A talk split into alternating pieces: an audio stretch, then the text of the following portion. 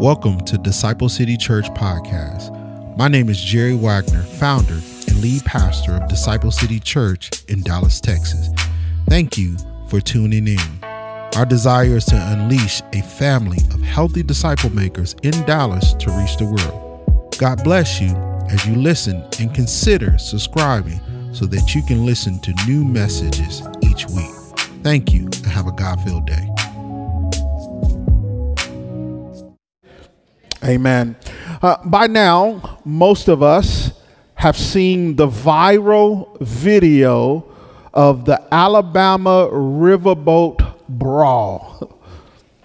Some of y'all laughing, right? Like, listen, I, it was funny. Waldo came to me and was like, Pastor, have you seen the fight?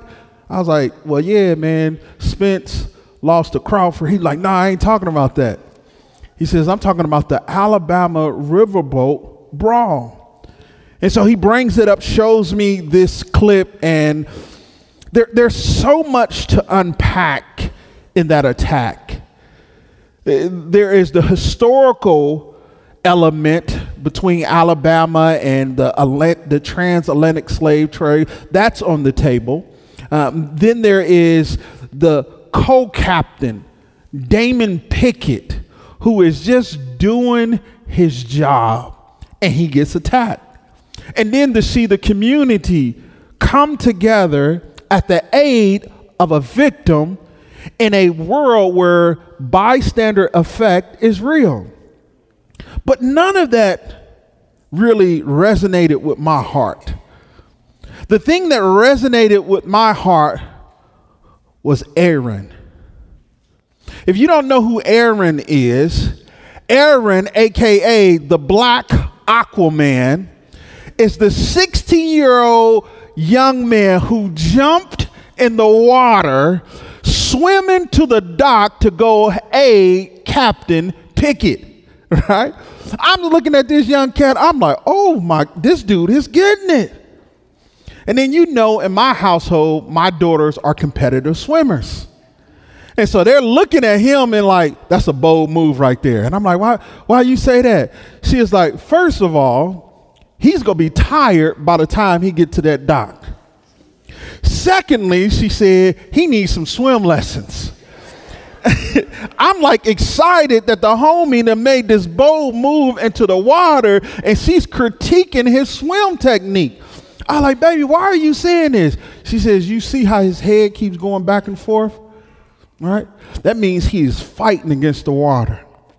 Secondly, you, you, know because his head is going back and forth, all that water is getting in his nose and his mouth.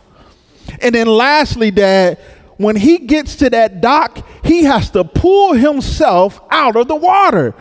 He's going to be tired and he needs some swimming lessons.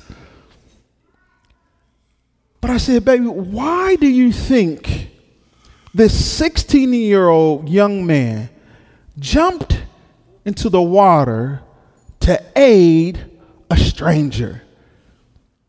And there's one word care. Care.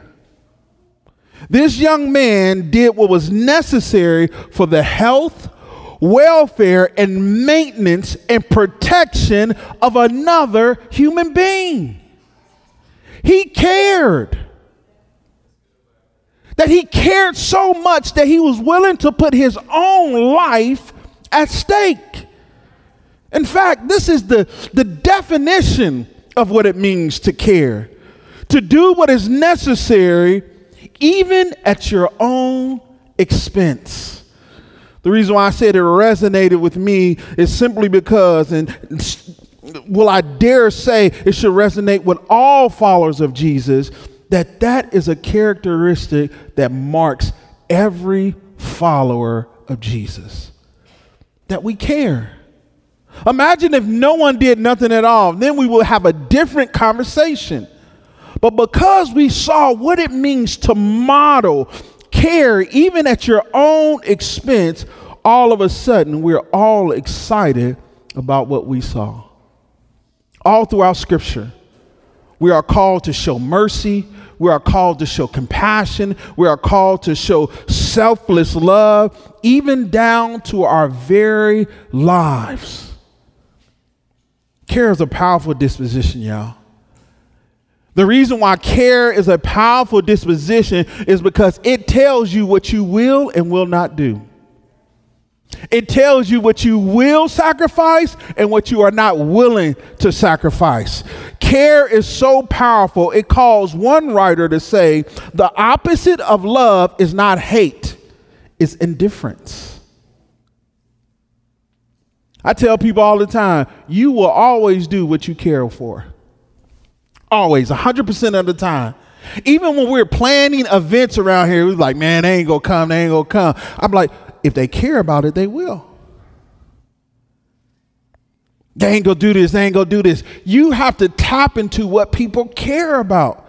That's what marketing is all about. Trying to find what you care about and then having a spe- specific brand and specific product to meet that care.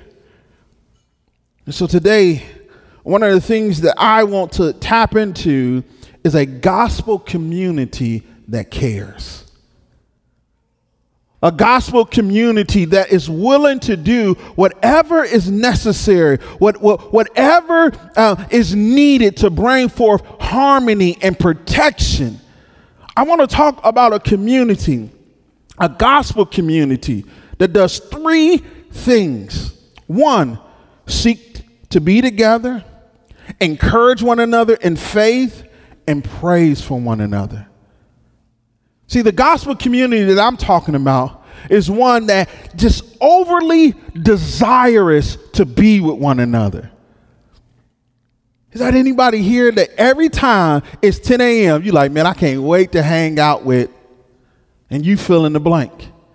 In fact, my wife and I had the awesome opportunity of hanging out with some of the family members here, and we went to a comedy show this, um, this Friday.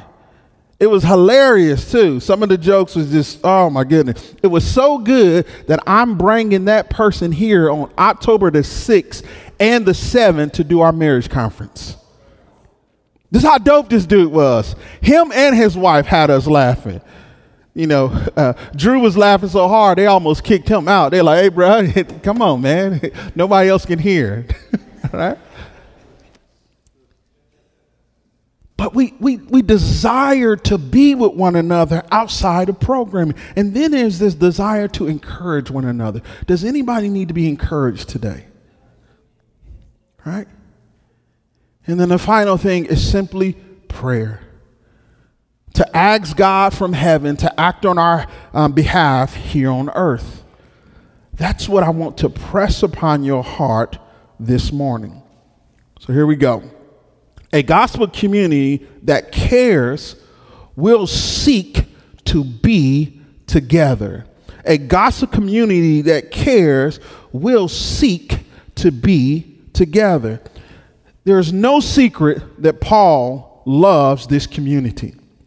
Him, Silas, and Timothy, time and time again, have showed you their love and their commitment to their biblical siblings. In fact, Look at verses 17 and 18.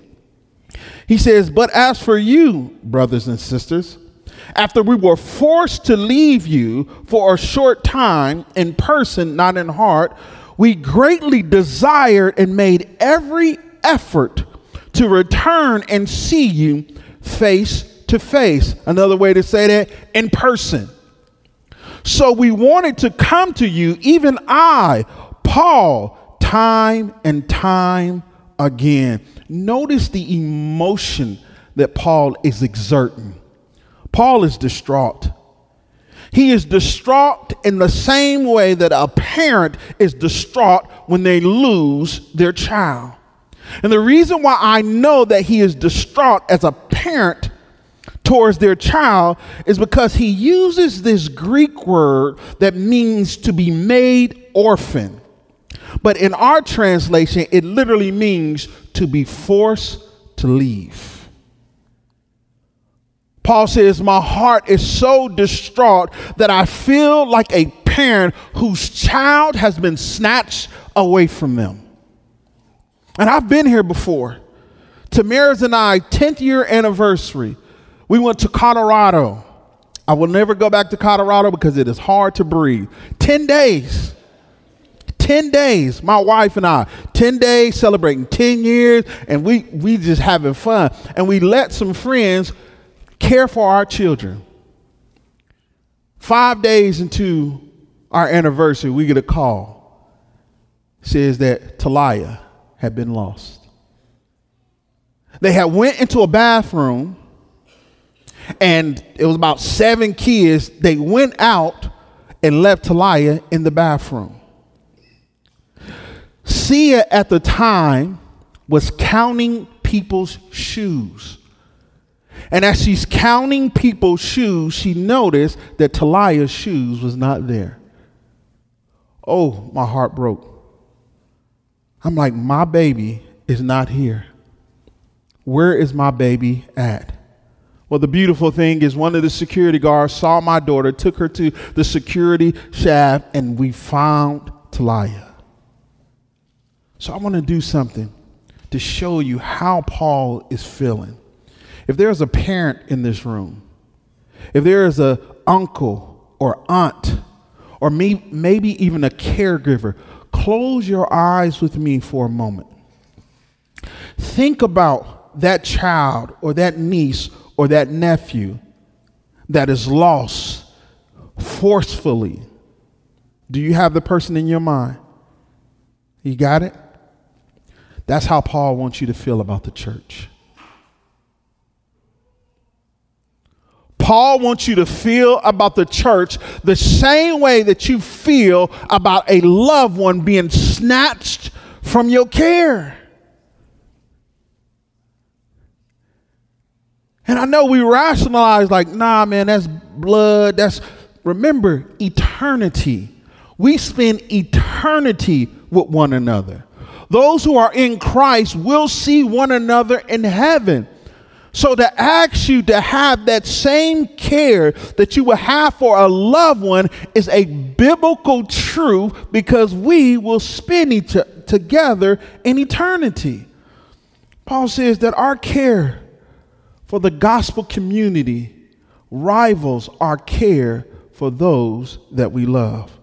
Why, what is Paul? Why is Paul so turned up? Like, what, like what is keeping him away from this community? One person, Satan. Look at verse 18. In verse 18, he says, So we wanted to come to you, even I, Paul, time and again, but Satan hindered us. When I read this passage, it dawned on me that our battle to seek time together in a gospel community is not a physical battle, it's a spiritual one. That Satan himself is trying to keep us from being an active fellowship with one another. And Paul doesn't use the term Satan lightly. In fact, in all of the letters that Paul has ever written, he only uses his name 10 times. Paul wrote three fourths of the entire New Testament. And so, if Paul is telling you that Satan himself is trying to hinder us from being in community together, then we need to know that we have a real adversary out there. And can I be honest with you? Satan is so deceptive. He is so deviant. He is such an adversary that he will use your spouse, your children, your circumstances, your past sin, your present pain, wherever it takes to separate you from the community of God. This is the classic case of a predator. If you ever see a lion hunt or wolves hunt or wild dogs, their motive is to separate the pack so that they can zero in on the weak, the disgruntled, the one who is upset, the one who is consumed. This is a classic case of every spiritual predator in the realm of demons. See, oftentimes you think it's hard to come to church because the time is too early. Sometimes you think it's hard to come to church because it's an inconvenience. But what is really happening is Satan is using those things that you care about and position them in a way to disrupt your community and your activity with the people of God. Why? Why is Satan trying to divide us? It's because he can't destroy us. See, the Bible tells us, upon this rock, Matthew 16, upon this rock I will build my church, and the gates of hell cannot, shall not, will not destroy it. So Satan says, okay, I cannot destroy the church, so I am going to dismember the church. I can't destroy the church, so I am going to create division among them because he understands if he can separate us, then he weakens us. See, that's why the Bible calls us a body. We are a body because all of us work together. Me and Ryan is doing this new workout that Jorge got us on. And we did this workout and it was called Push and Core. Brandon, when you text me, that's what I was doing. Push and core. So we we had to do this this this bench press. We had six sets, Cor- Cortland, six sets. You go 10, 8, 6, 4, then burnout. Then you move to that and you do lat pull downs, right? I ain't did lat since I was two, right? You got to do lat pull downs. As soon as you finish the lat pull downs, then you go right into dips, superset. Then you do um, shoulder press. As soon as you finish shoulder press, you get down and you do push ups to burnout. All week, I've been walking like this. I'm trying to hug people. I'm doing this. Like, when I think about when my body is not working with one another, it hinders my effectiveness. This is what Satan is trying to do. And he's going to use every tactic to separate you. I'm hurt by the church, so I stopped going to the church. All right? Oh, this person is a sinner. I don't want to be around that person. Oh, this person is doing this. I can't do that. Oh, my job is too important. I can't do this. All of a sudden, Satan is saying, I got you. Notice he's using what you care about, not what you don't care about. And so Paul is writing to this gospel community, and he says, The thing that's keeping us away from one another is Satan himself. Why is it important for a gospel community to care about being together? Paul gives two reasons. The first reason is it's the place where we find our joy. Look at verse 19 and 20. In verse 19 and 20, he says, For you for who is our hope or our joy or our crown of boasting in the presence of our Lord at his coming? Is it not you? Indeed, you are our glory and are our joy. Paul asks two questions. He says, Who is our hope? Who is our joy? Who is our glory? And he's looking at the church of Thessalonica and he's saying, It is you. When Jesus Christ comes back, I am going to be boasting to Christ about you. See, when we come together, this is the place where we receive our joy. Man, I love having stories with you all. I love joking with you all. I love being a part of some of the we say things around here at Disciple City Church that we cannot say in public. I couldn't say it from the stage.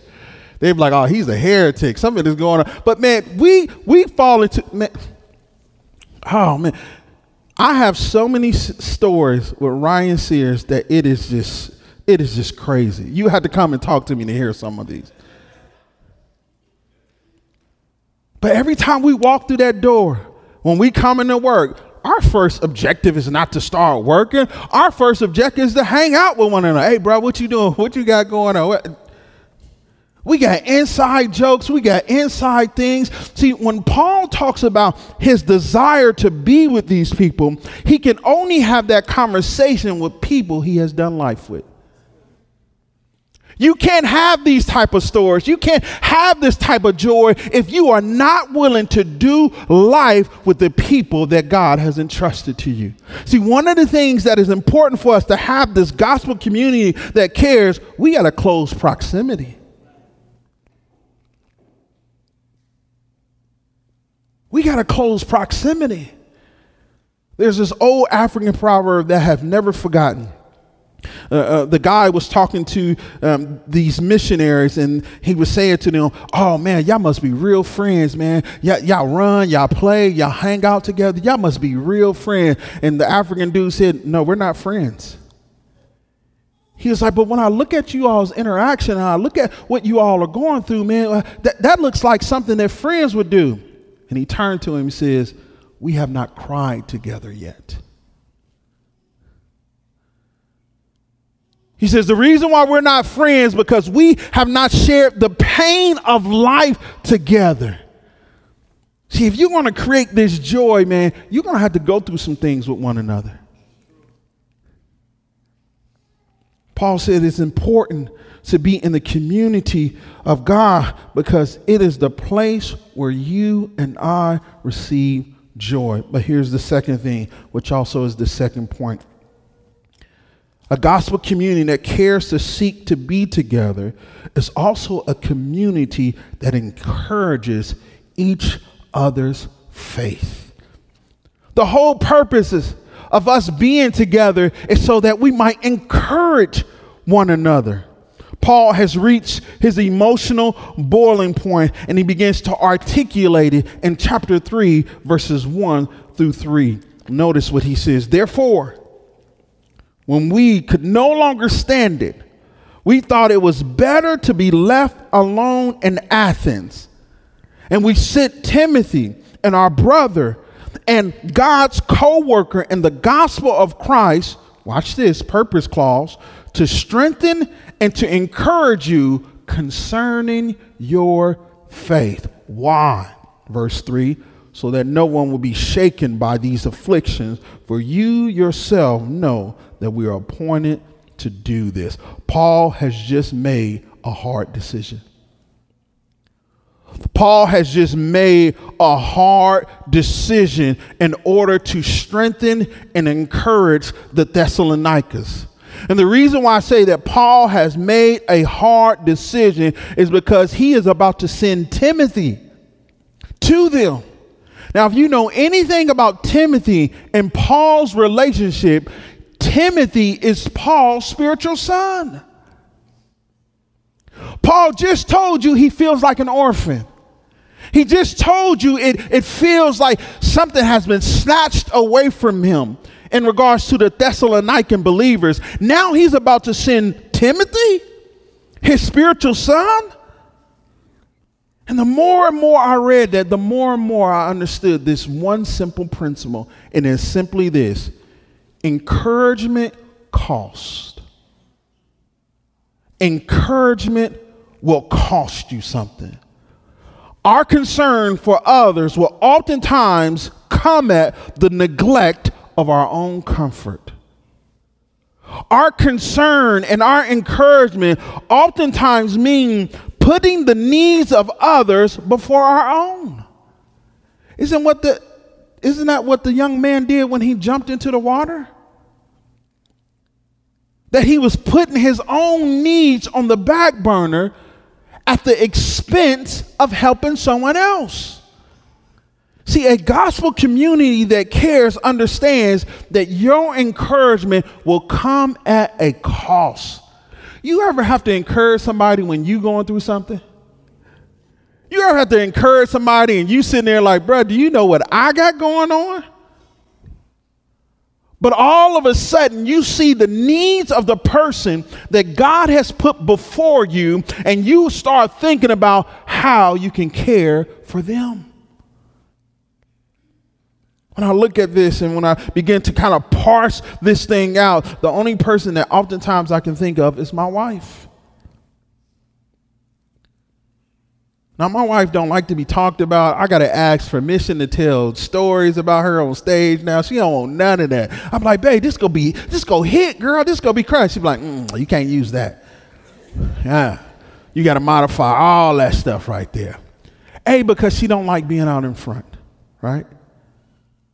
Tamara loves to make sure that this church is running as smooth as possible, and she's been doing a great job for the last 10 years. But this woman would get three hours of sleep, wake up, cook a whole meal.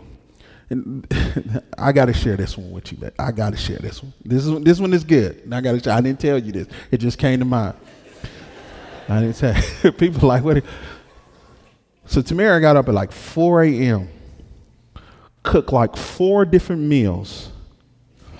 She labeled each meal in the refrigerator. Right we have spicy chicken with honey sauce on it, right?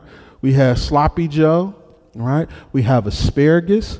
We have green beans. We have yams, right? Am I, am I on track? Uh, we also have chicken with pepper in it, right?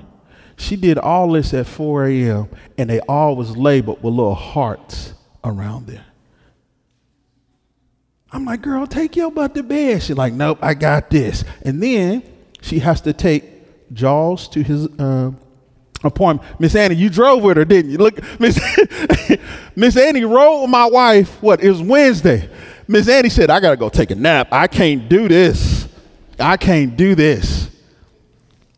Why is she doing all this? Because she cares. And it cost her her sleep. It, it, it cost her her comfort. It cost her these things that she is looking at us and putting us before. The same way God is calling us to see the gospel community that way. It's going to cost you something to encourage one another.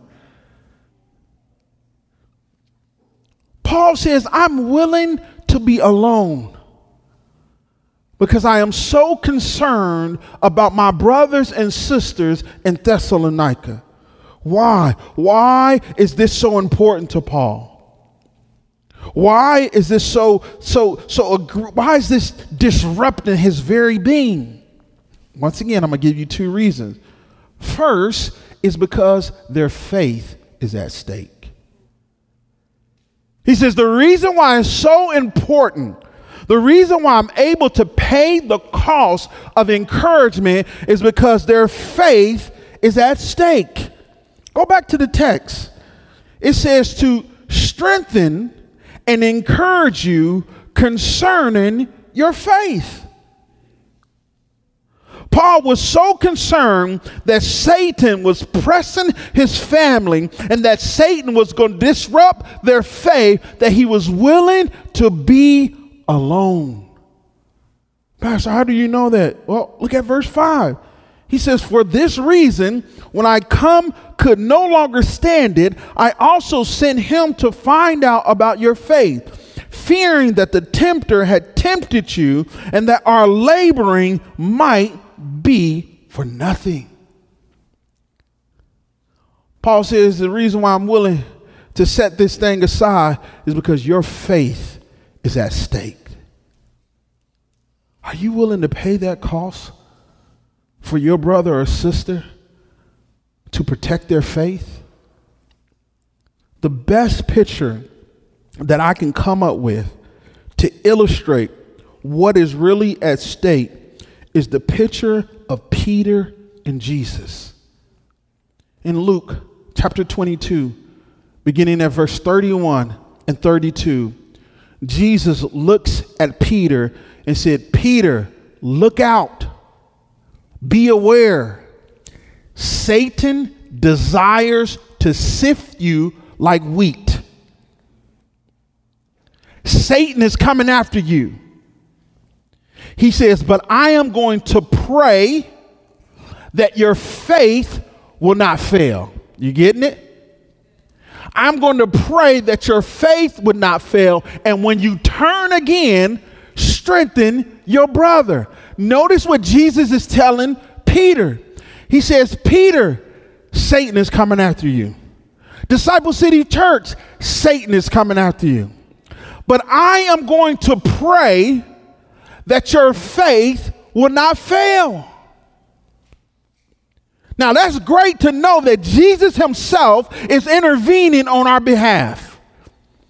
That Christ Himself is telling you, I know Satan is after you. I know he wants to divide you, but I am praying before the Father that your faith will not fail. But there's something that happened to Peter. In John chapter 21, write these passages down. In John chapter 21, verse 3. Peter had denied Jesus three times. And the next time you see Peter, he uses this phrase, I'm going fishing. Now, at first, it just looks like he's going back to his old profession. But when you begin to parse out what he is saying, Peter is saying, I quit. See, the reason why we need to encourage one another's faith because some of us are on the verge of quitting.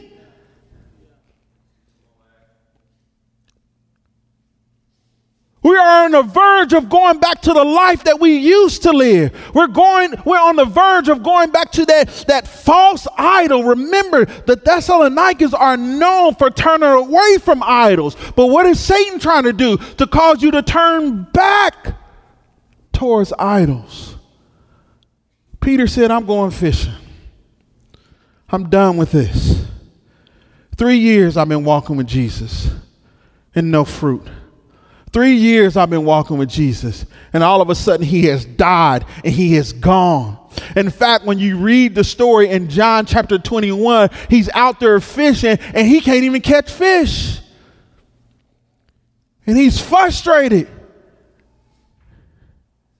But here's what I like Jesus sees them in the water, he goes to shore, prepare a breakfast for them. All of a sudden, they see Jesus on the boat. The Bible says that Peter jumped in the water. The text says that he jumped in the water and all he had was his birthday suit on.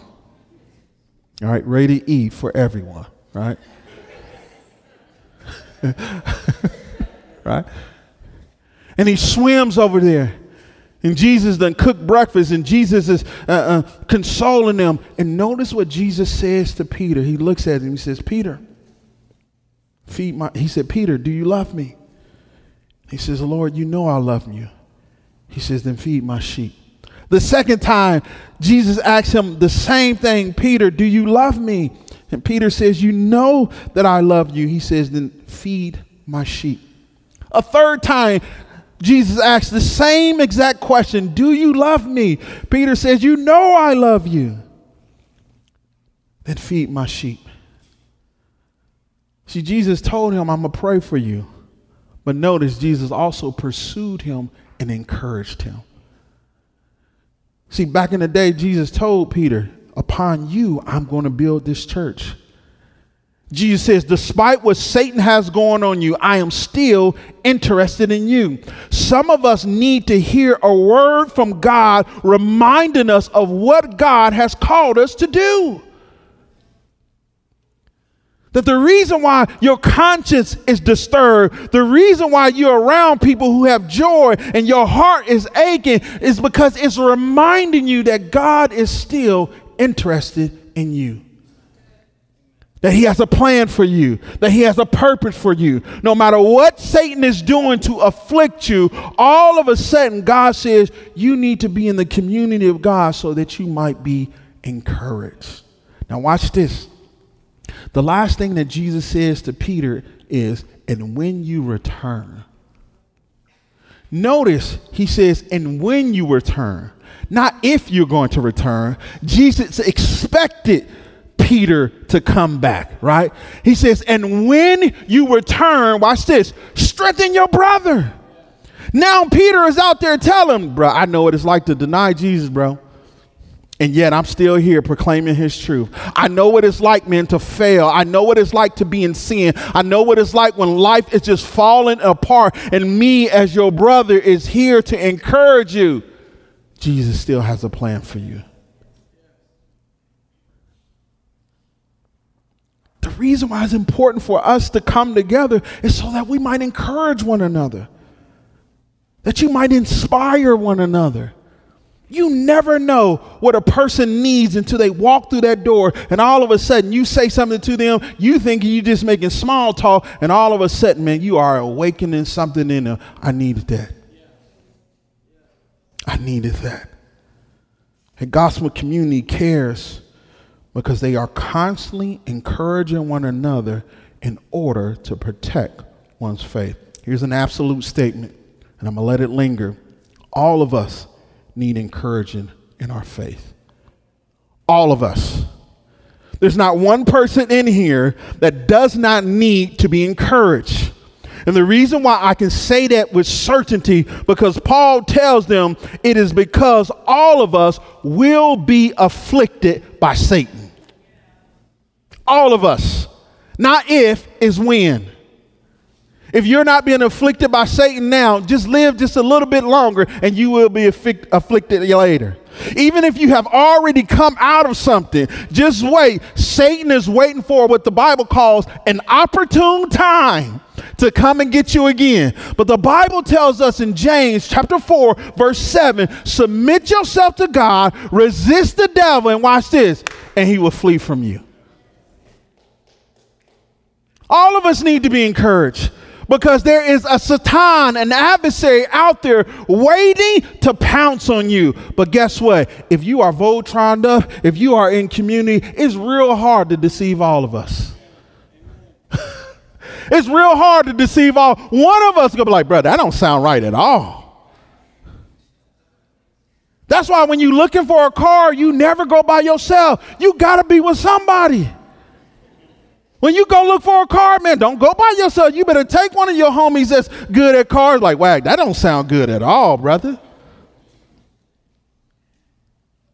I don't like how the salesman approached you, brother. Let's get up out of here. Yeah, you right, brother. Let's go.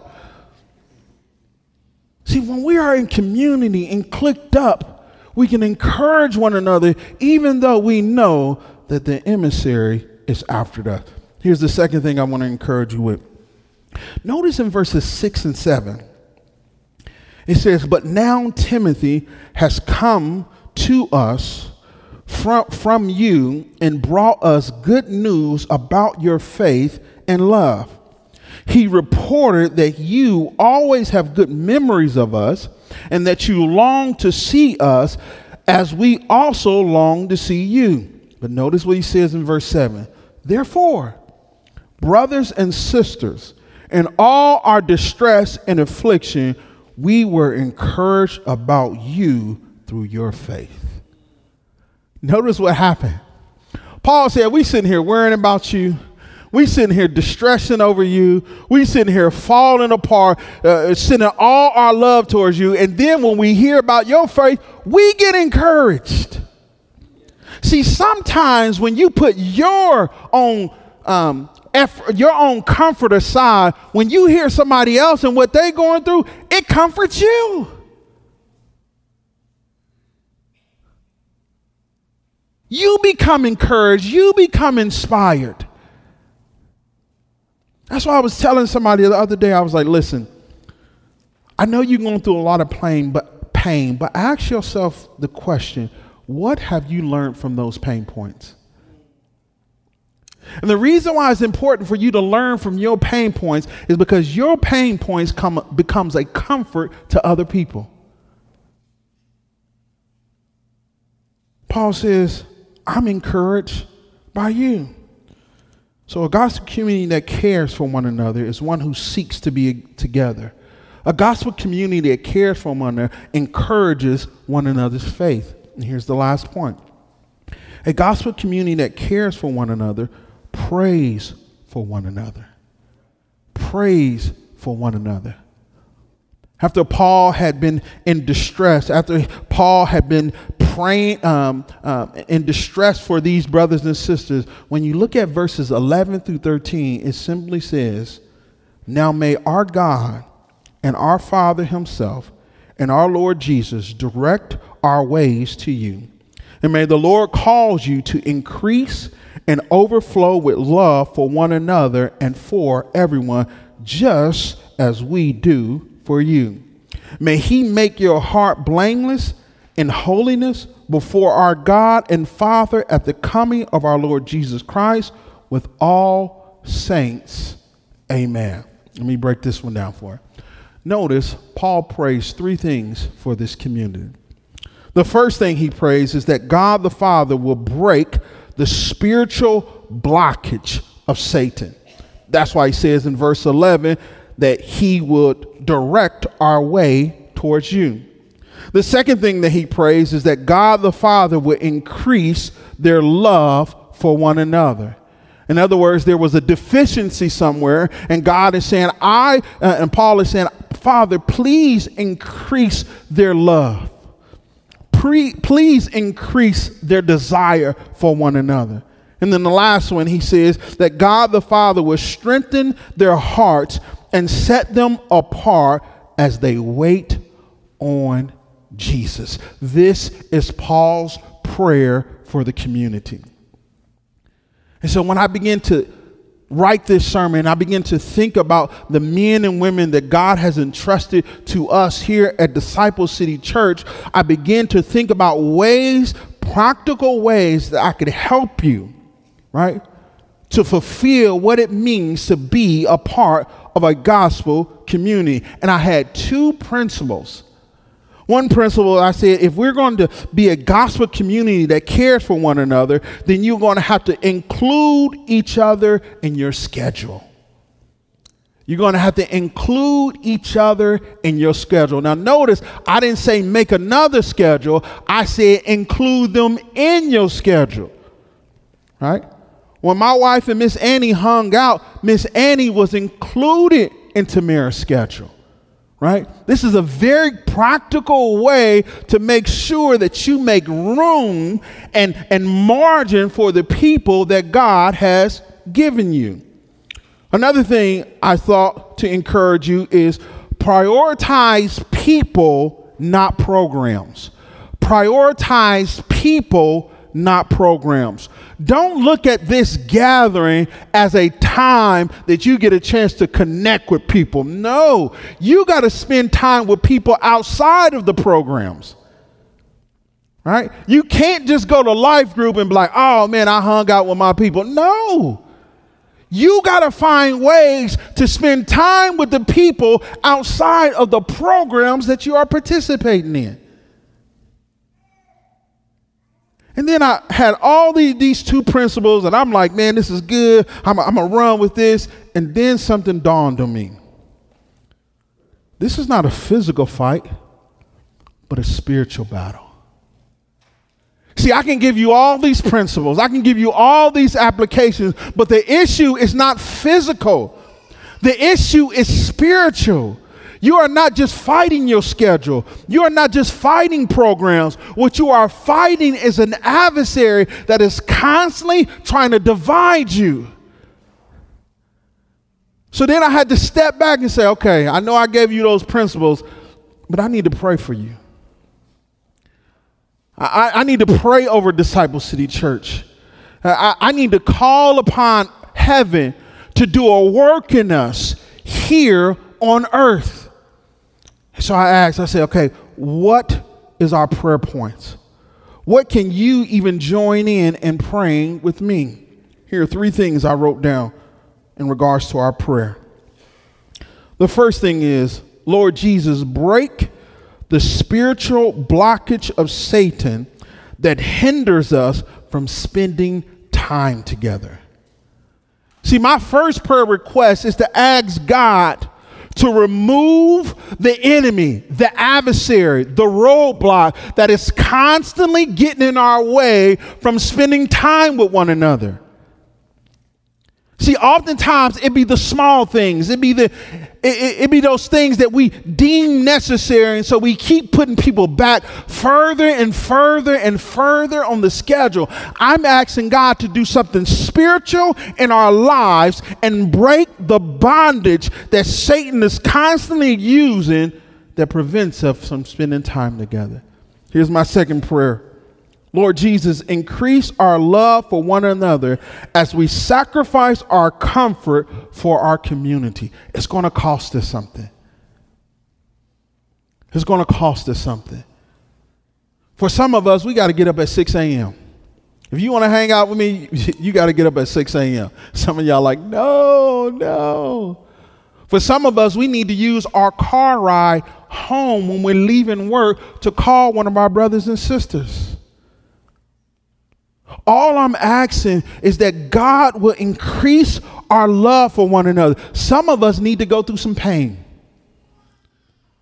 One of the fast tracks of trust I used to think was fun, but I also think the fast track of trust is pain. Going through mission together, navigating the, the, the, trials and tribulations of life. And so I'm asking God the Father, our Lord Jesus, to pray that we will love one another to the point that we're willing to sacrifice our comfort for our community.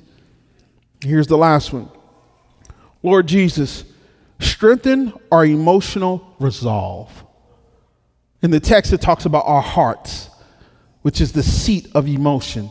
Strengthen our emotional resolve as we become a family of healthy disciple makers who, who reproduce followers of Jesus until our King returns. Here's the reason why I'm asking God to deal with our emotions. Because oftentimes we make circumstantial decisions and not Christ centered decisions. Oftentimes we allow the seat of our emotions to derail the mission, the eternal mission of Christ. See, we all know what our vision cycle is for this year it is to become a family. And if we're going to become a family, we're going to need some spiritual awakening in our emotions.